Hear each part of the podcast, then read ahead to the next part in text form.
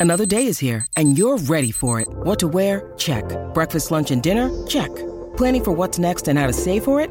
That's where Bank of America can help. For your financial to-dos, Bank of America has experts ready to help get you closer to your goals. Get started at one of our local financial centers or 24-7 in our mobile banking app. Find a location near you at bankofamerica.com slash talk to us. What would you like the power to do? Mobile banking requires downloading the app and is only available for select devices. Message and data rates may apply. Bank of America and a member FDIC.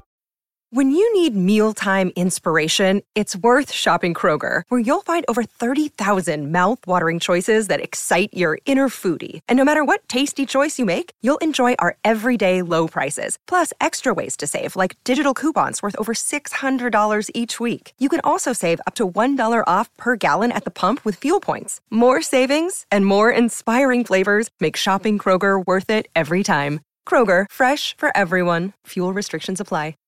Get it? The Bert Show. All right, so her ex husband cheated on her. She wanted proof that he was doing the same thing to his current wife. And then she was thinking, like, if I can find this out, I would like to tell the current wife what is going to be in her future. That was, that happened a while ago. And today's follow up Thursday, you guys remind us of these stories and we do the research on them, the homework, and we'll try to get some closure for you. Yeah, so this story came through July of last year. Um, and it goes after 10 years of marriage, Christine divorced her husband after finding out about his affair with office manager. She always wondered if she was the problem in the marriage after the split. So when a mutual friend told her that he might be cheating on his new wife, she reached out to us for closure. She wasn't trying to break up their marriage, Bert. She just wanted closure knowing it wasn't her, it was him. And I think we even said, like, we'll do this for you, but you got to keep this information to yourself. You just can't be meddling in the um, the marriage at this point. So she just wanted validation by proving that her ex was a serial cheater. Christine swore to us that she wasn't trying to be petty and had no plans of saying anything if he was indeed cheating. Okay. We tested him with the War of the Roses and confirmed that he was, in fact, cheating on his new wife. He sent his mistress roses with a card that read, Counting down the days, five more.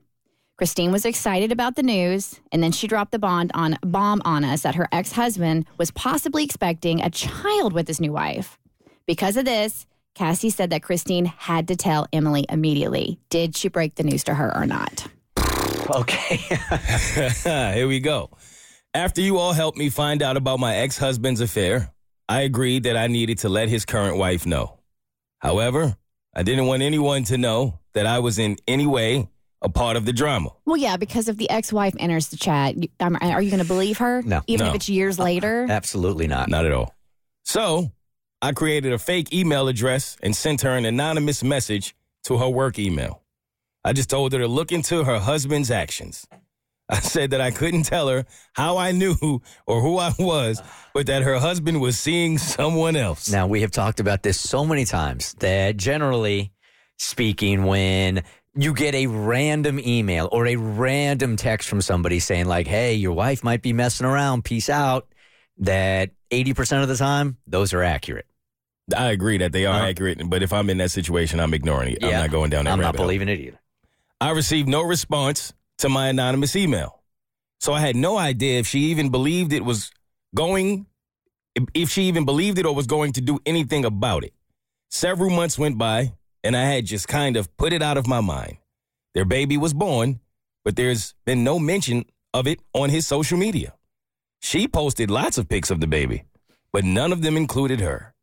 So I was curious if something had happened.